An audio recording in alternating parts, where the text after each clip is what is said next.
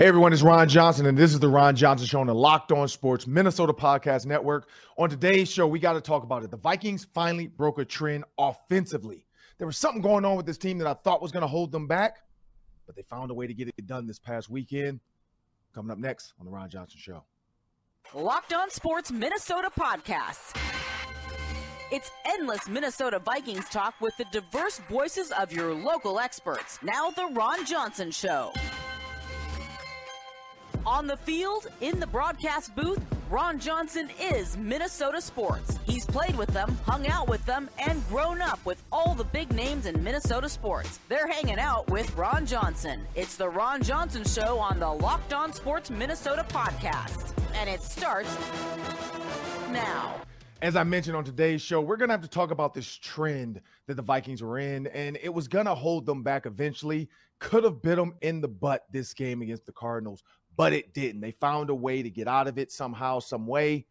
But before we jump into that, remember, you can now find Locked On Sports Minnesota on Amazon Fire and Roku. Download the Locked On Sports Minnesota app to get all your favorite shows. Well, as I bring Sam Ekstrom, my producer, to the show, uh, Sam, there was a trend, uh, and we're going to break it down a little bit more this week, but but but without getting too far in the weeds, because we have a really good show today. Pierre Garcon, former uh, Washington uh, football player, receiver, now Commanders. Uh, he also played for the Indianapolis Colts, and that's where Pierre and I crossed paths. I was his coach uh, his rookie year, and second year I was able to help uh, this young guy in the off season. I helped him during training camp and uh, just watched him grow. And uh, over the years, I think he went to the 49ers as well. Over the years, just mm-hmm. been proud of him. Uh, so so excited to have him on the show today to kind of chop it up. He played for Kirk Cousins or played with Kirk Cousins, uh, but also played with Peyton Manning, coached by Tony Dungy. So he knows about the whole transition from Tony Dungy to Jim Caldwell, all that kind of stuff. Pierre Garcon is going to be able to tell us about that. But Sam, there was a trend and and the stats I looked at yesterday, and I left my my my notebook. Um, I, I grabbed the wrong one. I grabbed my Gophers notebook by mistake, but they're in my head. The Vikings were the worst offense in the NFL in the third quarter. They were 32nd in just about every metric. When you look at about touchdowns, this is the one that got me. Touchdowns scored in the third quarter. There were two teams in the NFL that had not scored a touchdown in the third quarter through six games. Sam, do you know who the other team was? The Bears? Just no. a guess? No, that's what's even scarier. Not even the, the Bears even scored a touchdown in the third quarter. The one team, and, and I'm gonna give you a hint, he's dangerous. Oh, the Broncos. Yeah, the Broncos. Yeah. The Danger Witch, Danger Russ they hadn't scored, and I and I haven't checked about this past weekend. I know they won, so maybe they finally scored as well in the third quarter. I haven't looked at theirs, but had not scored a touchdown in the third quarter. That is a bit. There were two teams. That is not the team you want to be with. But the big difference is the Vikings were five and one, not scoring a touchdown in the third quarter, and the Broncos were trash. What did the Vikings do this game? They scored two, two touchdowns in the third quarter. Yes, one off interception, big time interception, gave them great field position, but it doesn't matter. They found a way to punch it in. They found a way not to turn the ball back over. When you look at the Buffalo Bills and the Packers, that was it was like a ping pong game of of, of uh, interceptions at one point, where it's like you throw an interception, nope, I'm going to throw an interception. You throw an interception, no, I want to turn the ball over. The Vikings found a way, and why was that important? Without those third quarter scores, they lose that game. Let's be real without scoring in the third quarter this past game, 14 points in the third quarter, they lose. They would have lost that game. I mean, just think about that. It would have been in the fourth quarter, down because they would have had those two touchdowns, and they would have had to have a comeback drive. And maybe, maybe Kirk Cousins could have gotten it done, but maybe not. 26 to 34, final score, eight point difference. So you remove those 14 points, they would have been down by six, Sam. It would have been 20 to 26 in the fourth quarter. And Kirk Cousins would have had to create some magic to try to win that game 27 to 26. And maybe it's different because, again, the butterfly effect in these games. If they are, if it is a 26 to 20 game, or, it, you know, even go back further than that, maybe the Cardinals start going for two. Like, hey, let's make sure we put this thing, uh, you know, a full score in front of the Vikings. Let's go up 27, you know, to 20 to 20. Or, or you know, let's go for two earlier and go up by eight and force their hand to have to go for two in the end and we maybe can win it. Like you just don't know what's to happen in those situations. And this game was closer than it should have been. But Sam, that's that's my take for the day is that the Vikings broke a trend. They also broke another trend. In the past, when an extra point by the Vikings had been missed or an easy field goal, but mainly let's go extra point because those are makeable. They end up winning. They're, sorry, they end up losing. I'll give you a weird stat before I let you go 50 to 59 yarders. Our kicker is one for six from 50 to 59 yards. Now he's perfect 49 and in, but it's weird because he's not making extra points. He's missed a few, but he is making every other field goal. So it's got to be a mindset thing there. But then the 50 to 59ers, I mean, I got to look at the exact distances because if they're 58, 59, I get it. But this is the problem. And, and if, if, other kickers are just making 50s and 51s and 52s, and we're not getting 51s, 52s, but other kickers are five for five. Daniel Carlson is perfect. There's kickers out there four for five, five for five, four for six. Our kicker's the worst at one for six from 50 to 59. Like, it's not good. But Sam, what, what, what did you see this weekend? Yeah, if you want to give out a few lumps of coal, like the kicking situation, not great. Uh, Ed Ingram, rough game. Cam Dantzler had a hard time with D Hop. Who doesn't? But I thought there were so many small heroes in this game across the board, whether it's Patrick Peterson showing up big, Za'Darius Smith with three sacks, Jordan Hicks with a huge tackle on fourth down, five different touchdown scorers on offense, another special teams turnover forced this was a well rounded Vikings win. And I actually feel better, Ron, about this win than I did about any of the previous four. I feel like Arizona was an offense waiting to explode. They had 42 points when they got Hopkins back, scored 26 yesterday. That's a dangerous team. Um, and the Vikings got an eight point win against a team that I think is going to hassle a lot of opponents in the second half of the season. Like the Cardinals may not make the playoffs, but I still think they have a high ceiling with Murray and his mobility and those receiving weapons. And I think that's a win that the Vikings can be proud of when you score five times in the red zone, when your defense turns them over three times in the second half and gets four sacks against a super mobile quarterback. There's so much good stuff there to cling to that I feel pretty good about this win, and and I I don't feel like we're walking away saying, well, the you know the defense was fine, but the offense was terrible, or the offense was right. fine, but the defense was terrible. I think we can walk away saying everybody did a pretty nice job yesterday. And and that's the type of football you want to see going forward. And and I know that you look at the 26 points allowed, it's not great, but the way they got there and, and the big plays that they made along the way, um, I think that you can you can live with that. That was a high scoring football game, and the Vikings, you know, kept the Cardinals at bay when they needed to. Yeah, when you think about this game, again, it's a win. They're six and one. Uh, watching other people try to break this game down, they have no idea. They're like, "Oh, the Minnesota Vikings lost one game. Uh, who can Philly lose to?" And then they're like, "Oh wait, Philly beat Minnesota. Uh, let me go back and look at who they played. Oh wait, they played the Commander. You know, like just just let the Vikings be. Like, don't try to jump on the train now because they're six and one and you want to add them to your shows now. Like, just leave it alone because we don't need the jinx. We don't need the people, everybody bringing it. Nobody recognized or understood the six and one Vikings right now. Every like, let's leave them in the like, leave them in the shadows. I want them to be in the shadows like Batman. And just when it's time, then they'll jump out there and let you know they were there. But we don't need all that. We don't need people to understand it and try to break it down because the more you break it down, the more holes you want to pick into it.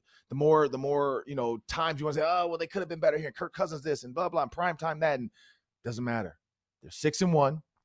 The Packers are three and five. The Bears are three and five. And the Lions are trash. So when you think about that, it, it, it like the NFC North is really just there on a platter.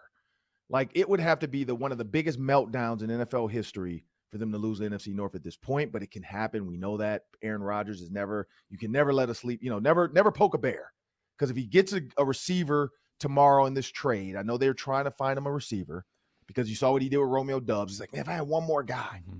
you know, Allen Lazard is not healthy. You know, he's, he's, he's missing a guy. But when you think about it, it's there. The Commanders now they can go seven and one. Cowboys, you never really know. Then the Giants. You know, I mean, the Jets. I mean, you got so many different games coming up that it's like, hmm. Now the Bills.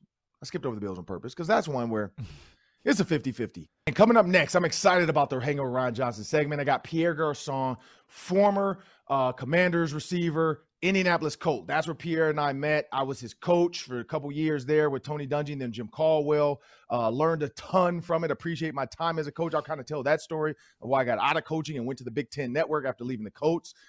But I want you guys to remember check out the Minnesota Football Party on Mondays and Thursdays. Get your Vikings fix with Arif Hassan, Luke Inman, Luke Braun, and Sam Ekstrom on Locked On Sports Minnesota. And now we have a word from our sponsors. BetOnline.net is your number one source for football betting and the start of the new basketball season. Find all the latest lines at BetOnline.net, the up to date scores and in depth analysis on every game. I'm taking a look at that Vikings Commanders line for next Sunday. Over under 44 and a half. Vikings favored by three and a half on the road in Washington next Sunday at noon. We're going to be watching that line all week long on the Ron Johnson Show. And betonline.net continues to be your top source for sports wagering info football, basketball, baseball, hockey, MMA, boxing, and golf. Everything is there at betonline.net. Check it out on your mobile device. BetOnline, where the game starts. So, as promised, Pierre Garcon. I mean, it is Commanders week. Vikings playing Commanders. So I'm like, who can I reach out to? I, I talked to Santana Moss. Hopefully, we can find a time that works for him this week. We got Pierre mm-hmm. Garcon, you know, the commander the, the, the, the, receiver that went there, and everybody's like, man, who is this kid that worked with Peyton Manning? And as I bring Pierre to the show, yeah. I want to thank you for joining me on the Ron Johnson Show. Uh, P, I gotta say, man, oh, it's my pleasure. Uh, you, my pleasure. You as a rookie, you as a rookie uh, out of Mount Union. I remember when yes. they uh, when they first hired me to come in, and they're like, "Yep, we got this. We, we drafted this kid out of Mount Union. We got some Ohio State guys. You know, we got Roy Hall, we got Anthony Gonzalez. Uh-huh. But, you know, when you work with them, Ron, let us know what you think." And I remember Peyton Manning would send us the messages like, "Hey, I'm, i want to get some receivers every day." Uh, and, mm-hmm. and Pierre would be one of them every once in a while. Go out there 6 a.m. or whatever time Peyton. I mean, Peyton was crazy. Whenever time Peyton would ask yep. him to be there, Pierre was one of the guys always willing to be there. Uh, Pierre, tell me early on because I remember I got V. I, I mean, I don't know if I can get it on this show because it's DVD. Like this is like old school uh, yep. cut up. But you and I, mm-hmm. man, we went out there one day at like two or 3 p.m. after everybody was gone, everything was done. It was just you, me, camera guy, and you were working on like footwork. You were working on head, yep. shoulder, trying to see what the DB sees. What drove you to want to work that hard? Oh man, it was actually just being in a perfect environment with great receivers in front of me, a great quarterback, and seeing those guys produce on the field on Sundays. It was the perfect scenario to follow through on. And you look at Hall of Fame. I mean, you had a Hall of Fame mm-hmm. coach, mm-hmm. Hall of Fame mm-hmm. quarterback, yes. Hall of Fame exactly. running back. You got yes. Hall of Fame yes. receivers because Reggie's going. It's coming. Mm-hmm. Yes, what we know that. We I know, know what I learned. Deserved. Oh, yeah, it's coming. It's mm-hmm. coming. You, I know what I learned from Reggie and Marvin, but what did you learn from Reggie oh, yeah. and Marvin Harrison? Reggie and Reggie Wayne, for those that don't know, from the coach and Marvin Harrison. What did you learn from those two guys? the, the thing I learned from those guys were how professional they were. They were on their jobs. They knew every distance. They knew everything that they needed to know about their route, about the defense, about you know what the team is asking them to do. And if we had to be at 12 yards, it was 12 yards. We had to be at five yards. We had to be at five yards. It had to be a hot. We knew they knew everything inside and out about the playbook, and that's how I wanted to be. And I know that they practiced on it. It just didn't happen. They worked on it. They consistently thought about it and those guys were professional, and that's what he taught me the most was how to be a professional. And, and think about Clyde Christensen. You know, Clyde Christensen was a receivers oh, yes. coach. He moved on to assistant. Uh, I mm-hmm. guess I don't even know what that, that job. It was a weird year, but I know he got weird. But he moved mm-hmm. on to like assistant, offensive coordinator. I came in and help out with the mm-hmm. receivers while he had to do the offensive duties. Um, but having a guy like Clyde, Clyde Christensen, Tony Dungy, um, you know, the mm-hmm. way they carried themselves. Frank Reich came in at that time. Uh, what yes. what was that coaching staff like for you? Oh, it was amazing. Those guys were like father figures to me. All of them were great guys, great human beings, and I still stay in contact with all of them now. But those guys were well established. They were, you know, it was business. It was all about taking care of the football, being aligned correctly. It was it was only focusing on football, which was a great environment for me and what helped me succeed. and now looking at Kirk Cousins because you play with Kirk. Yes. And uh, mm-hmm. Kirk's great got a guy, new coach, Kevin guy. O'Connell. Oh yeah, Mhm, and and I mhm. think were you were you there 2015 We're- or were you had you moved on? With O'Connell, yeah, with there with Yep, yep, O'Connell, there with Kirk. Yep. You know, I spent a lot of time with Yeah, those so guys. Kevin O- guys. So we'll talk about Kevin in a minute, but let's go with Kirk. Kirk's Mhm. loosened up. Kevin O'Connell's gotten Kirk to come out of the shell. He's on the plane now. He's throwing on diamond gold chains. I saw that. Uh, he's, he's still got the t-shirt tucked in the in the sweatpants. We can't change that. But Kirk is but he is Kirk. wearing sweatpants.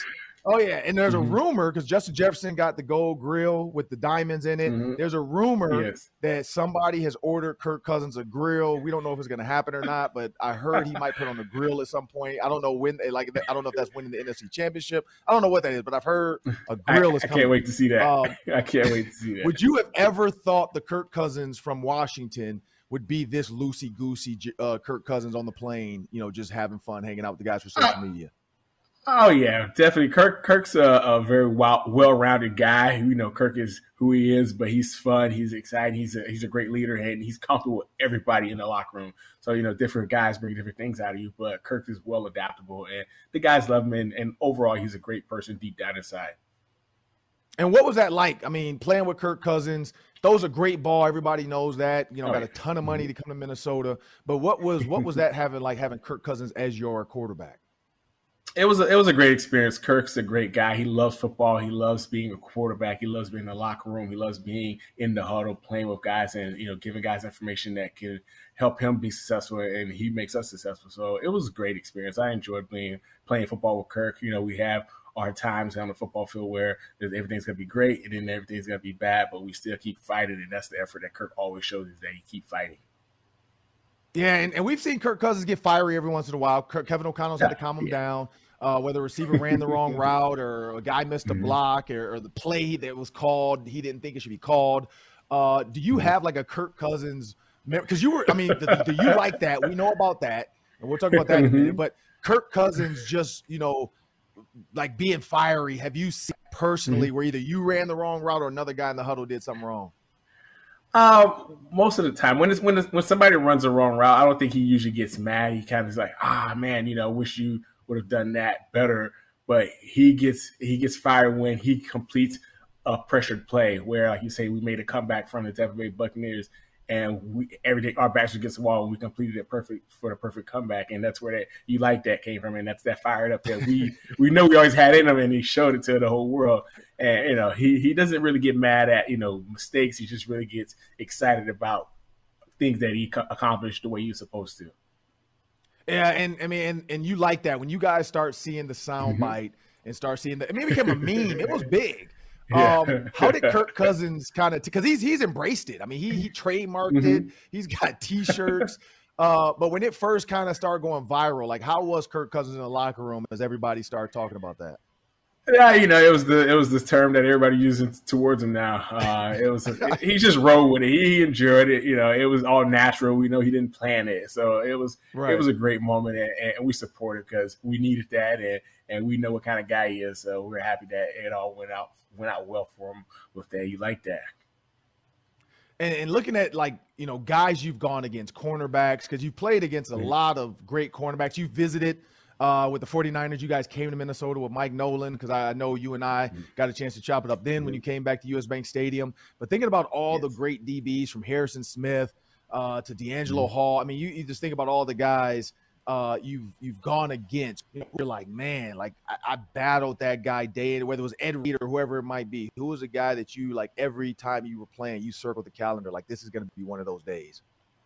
Well, honestly, the guys on, on your team now is Patrick Peterson. You know, we knew him from Arizona, and he always played man to man defense. And that's the guy that you have to respect when they're like, hey, my job for today is to guard you around the field all day. You have to respect that because it's it's simple. Hey, man to man. And Xavier Rhodes was another great Minnesota DB that played well. Um, Harrison Smith, he's he's been playing safety forever. I remember going against him for, for a very long time. But those guys, those guys are that play physical man to man defense. You, know, you can respect them and know it's going to be a long day. And and and going back, let's take yourself back to uh, you know, when you scored a touchdown. What was like your touch? Because I don't even remember. Like I felt like like Reggie didn't really do much because Reggie did like the fist pump thing, you know, uh-huh. Florida mm-hmm. dance. Uh, Marvin did nothing. like Marvin barely even talked. Like I remember in the meeting room, like I would ask a mm-hmm. question, you had an answer. Reggie kind of would be involved, but he'd have his headphones on mm-hmm. sometimes. I learned early, like Reggie's gonna be Reggie, but he's always paying attention. Uh, but Marvin mm-hmm. was like, uh, I mean, you know, he was in his own world. It yeah. felt like, like he had, a, he was a grown yeah. up. You know, he was a lot older than mm-hmm. everybody else. Uh, had his own life. True. He had a bar, had mm-hmm. a restaurant. You know, like he was living life. Like he was doing real estate. And then when he came yes. to practice, it was just he did his job. You know, Marvin went out mm-hmm. there and did his job. Like the only thing they would come to me and say, "Hey, man, like if I look like I'm not bending over, you know, just tap me out. Tell me to come out because I'm not going to come out. Like, just get a guy in for me for one play, but I'm going right back in. I'm just letting you know that. That's the only interaction like I would really have with Marvin. Is like because I remember I think we were playing Washington uh, in the Hall of Fame mm-hmm. game. I think that's who you guys played in uh, Canton, mm-hmm. and I'll never forget that because the ever. starters yep. played. Yeah, the starters played. I think one or two series. Uh, that was your that was your first game. First game, first NFL game ever. Yep. Oh man, yeah. So I remember yep. that because the only reason I remember that is because Marvin and Reggie came over to me. They're like, "Hey, man, we're only playing like one series, so if I got to go route, I'm gonna need these young guys." And I, am guessing it was you. He's like, "I'm gonna need mm-hmm. these young guys to get in there mm-hmm. after I run a go route." And Reggie on purpose mm-hmm. told Peyton to throw a goals so he could come out and not have to go back in. But when you think about you know, those, game. exactly, yeah. When you think about those mm-hmm. guys, though, man, in in the in the lessons uh, you learned and watching the touchdown, you know, the way they went about it, professional end mm-hmm. zone. What what what became your end zone dance or your celebration? Oh man, I had a couple of them. I, am always going through life trying to figure out the perfect end zone dance, but you got to have a lot of touchdowns to have a, a perfect end zone dance because it gets more familiar the more you score. But I always love, you know, pointing at the back of my name. You know, my name was very okay. unique. I always love spinning yep. the ball. Spinning the ball was one of my favorites, uh, and I also love talking trash to the DBs. So those are it was like a mixture of all three in one, depending on how the play was, depending on how far the DB is, and depending on the moment of the game. Because I, you can't really plan a touchdown um, celebration unless you already know you're going to get a touchdown. I was just happy to to receive touchdown passes, and then in the moment, I just did whatever. I didn't I didn't get them often enough to have a solidified touchdown dance. And I mean, I griddy is the one. I couldn't griddy enough. I couldn't, I couldn't griddy I, enough. I just say, can can you griddy though? Can can you do the griddy? I I cannot. That was that was that was that was after my time. no, I mean, can you do it now? Like, have you done it? Like, have you been able to do it? I have not. I have not attempted. I have not attempted. we got to get you to get the griddy on, on social media. Everybody, I mean, because like Mike Gesicki from the Dolphins, Oh my goodness, his is so bad. Like it is. it, it is bad. but he's having fun doing it. He's having a lot of Kirk fun. Kirk Cousins has done it, and Kirk Kirk's is better than Gesicki's. I'll give him that. Like Kirk got a little bit of rhythm, but somebody said Kirk is like closer Kirk to where, like where it originated from. Clemson is closer to where the originator uh, is at. So you know, exactly. He's had more practice, more work at it. But we got coming up next. We got the daily three. Uh, that's 3 mm-hmm. questions, three minutes each. Me and Pierre, Pierre are gonna take a shot at it while Sam throws some questions at us. Uh, and before we do that, remember, Locked On Sports is a proud partner with KARE 11 you can now check out the kare11.com backslash locked on for links to every one of our locked on shows and check out Superior Sports Talks with Reggie Wilson, bringing you all the sports every night on KARE 11. And thanks for making the Ron Johnson Show your first listen today. For your second listen, check out Locked On Sports today. For the games that matter the most, the biggest stories in sports, go behind the scoreboard and behind the scenes with local experts and insights only Locked On can provide. Locked On Sports today, available on this app, YouTube, and wherever you get your podcasts. All right, Pierre and Ron, I got three questions for you. We will start with this. What is a good Peyton Manning memory, Pierre, that you have from your time with the Colts? And Ron, I know you were there as well as a coach. So uh, we'll start with you, Ron, as from a coaching perspective, Peyton Manning memories. Uh, I mean, mine sticks out is my interaction with Peyton and Tony Dungy. It's kind of a double. So I was the assistant receivers coach, which basically mean I did all the film work, the grunt work. Uh, I got two. Once I had to do a film cut up, and they were like, "Hey, here's a bunch of plays Peyton wants to see on film. We're gonna watch it." And Pierre might remember this. It was like 400 plays that I stayed up all night going through trying to cut up. One play had an interception, and Peyton like stood up like, "Why is there an interception on my cut up tape?" Blah blah. Like, and I kind of slunched down in my seat. Reggie Wayne looks over at me like, it was you. Like, why are you gonna let him talk to you like that? so I, am like, I can't say that back to Peyton Manning. So then, but we got outside. I think Peyton realized it was me because he came over to me while they were stretching. He's like, "Hey, man, I'm sorry. I didn't mean to blow up like that. Like they know I don't like interceptions. I blame the film guys. They're supposed to delete all my interceptions. Blah blah." And I told him, I was like, "Hey, man, I was like, there was one play of like I think it was called like 404. I think it was double curl routes or some or double quick mm-hmm. digs." Um, and Asante Samuel like, picked it off uh, Marvin yep, Harrison. Exactly. I remember yep. taking it back to the house. Yeah. and that was the only way I could get that on there, so I had to put it on there. And Peyton was so mad it was on there, but then he realized like it was mm-hmm. the film guys, not me. So that's one. The other one was Peyton took forever to change plays sometimes, and I was late to get the like cut ups to all the coaches. And Tony Dungy was like, "Oh, it was Peyton, wasn't?" It? I was like, "Yeah." He's like, "All right, you learning." And I just learned in that in that moment that Peyton literally was the offensive coach. Like he got Tom Moore and mm-hmm. everybody set and they were like, "Look, we're on Peyton's time. When he's ready, we'll get the meeting going." So those are my two. oh man, well, I, I had some some crazy moments like that too as well. But I also like the games where we played where we kind of knew that we are to score or we knew that I'm to get the ball. He's like, "Hey Pierre, what route do you like? What route do are you to run?" Because we always love playing against Tennessee because they played cover two and and our offense went well against cover two. And Peyton loves hitting the hole shots. And that was one of my first games having two touchdowns on a Thursday night. So we celebrated and I enjoyed it. Like, did you give Peyton the ball back, or did you keep those? But like, what is what was that? Like, have you I kept my balls. I, I, kept all my balls. like you didn't, you didn't have like one can. of his like like 400 touchdown or whatever. Like you didn't get one of like you weren't involved in any of those moments. I, I, can't remember, but I was involved in his last touchdown pass as a Indianapolis Colts um, on my, oh. my, playoff game against uh, the Jets. It was his last touchdown pass uh, as a Indianapolis coach. so I'm excited about that. And you, and I, I, don't know where that ball's at. I don't know where that ball's at. Honestly, I may have it because it was a playoff game, but I can't remember exactly where that ball at. Somebody might have to track that ball down. I'm pretty sure Peyton's gonna one day like look up, like, wait a minute, my last touchdown was a coat. Mm-hmm. I wonder what happened to that. You'll get a exactly. you'll get a text message or a call. Like, hey, hey Pierre, I, I need that ball back, man. I, am doing a, I'm doing a special with Eli, and we're talking about mm-hmm. our best touchdowns. smart man, smart man. Question number two. Let's talk rookie receivers. Uh, we've had some incredible rookie receiver drafts the past three years, and this year I think no different. Uh, I want to know one rookie receiver that has caught your eye this season. Ron, we'll start with you.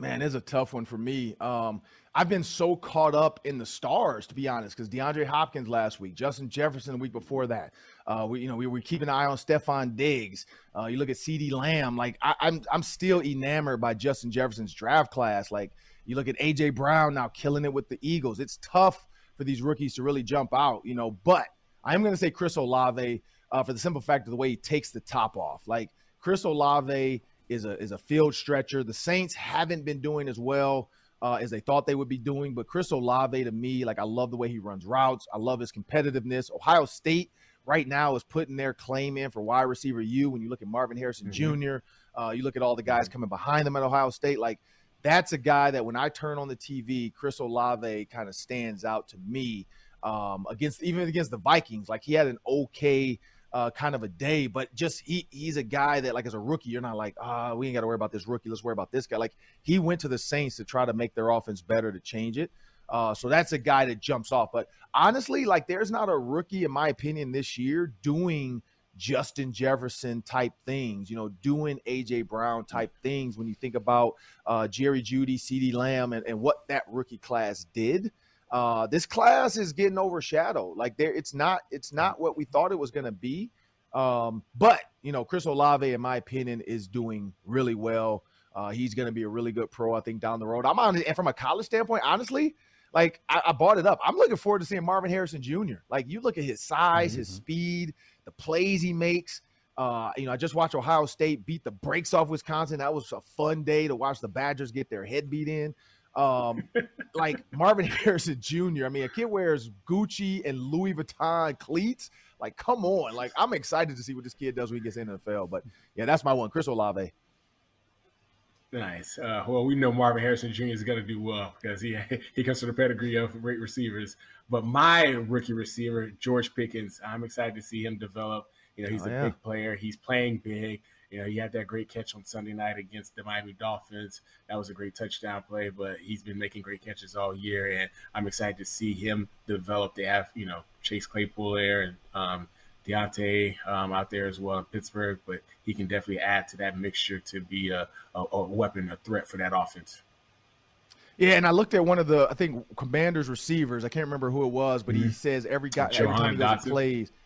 No, somebody I don't know if it was the Commanders, but he said every time he plays somebody, he looks at the other sideline and be like, "Oh, this guy got drafted in front of me." I can't remember who that was. Uh, it was a receiver from Detroit, I think. A receiver from oh, Detroit. yeah, yeah, yeah, Amon Ra. Amon-Ra St. Brown. Yeah, St. Brown. I think it was him. Mm-hmm. Yeah, because I was wondering, did you do that? Like being from Mount Union, did you ever look at like all the receivers that got drafted ahead of you? And you're like, I, you know, it's funny when, when I played in NFL, I looked at all the players that went Division three and higher, Division two and higher, because I went Division three, so I gave all the Division three guys respect because they were on the rosters. But everybody else, I looked at them and I was like, all right, you got lucky, you got lucky, and I'm coming to let you know that I'm here to play. I'm not Division three no more. I am in the NFL, and I deserve to be here. that was my that was my chip on my shoulder. I like That's it. good. I like that. All right, last one. Offensive coordinators. You both had a number of them in your careers. I want you to reflect on an offensive coordinator that you still have a lot of respect for today. Ron, we'll start with you. Uh, well, I got to go Joker Phillips. Uh, he became like the pass game coordinator in Minnesota. We we know he ended up being the head coach later for uh, Kentucky. He became the pass game coordinator for Notre Dame. I had him uh, my junior year. He or sophomore year actually. He you know he was the reason why I became who I became. He was hard on me about you know chest over knees, knees over toes because at six three I had to get down low. Uh, and so he was one of the guys that started to mold me and help me run routes, help teach me so that I can teach others. Uh, he was a really good teacher. Uh, but then I got to go from an offensive stand. It wasn't a guy I played for. It was Clyde Christensen. Like sitting in meetings mm-hmm. with Clyde, like I loved his openness, uh, his willingness yes. to show me what he did with the guys. Like, hey, this is what we do. This is what Peyton's looking for. Uh, you know, when when you see something, don't be afraid to say it in the headset. Um, all that kind of stuff. Like he was, because you know, when you're in a headset and you got Clyde Christensen, you got Tom Moore, you got Tony Dungy. I'm like, man, I'm not saying nothing to these guys. and you know, he and, and and Tony said it too. Tony's like, man, you're only because I think I was 30 at that time, 30, 31, and he's like, you know, just because you're 30 and 31.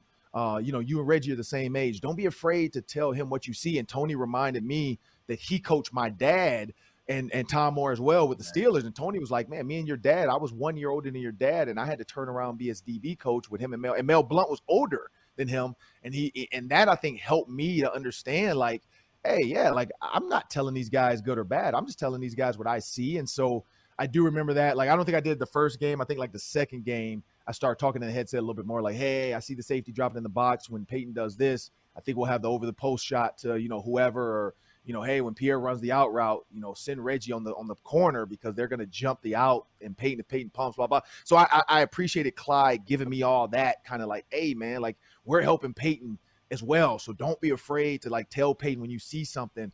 And so I, I really appreciated Clyde for that because I went in like you like you know, deer in the headlights. Like Peyton Manning walks mm-hmm. in the meeting. I'm like, oh my God, this dude's six five, legit. Like, this is the best quarterback I've seen. And you want me to tell him something? So no, I, I appreciated that.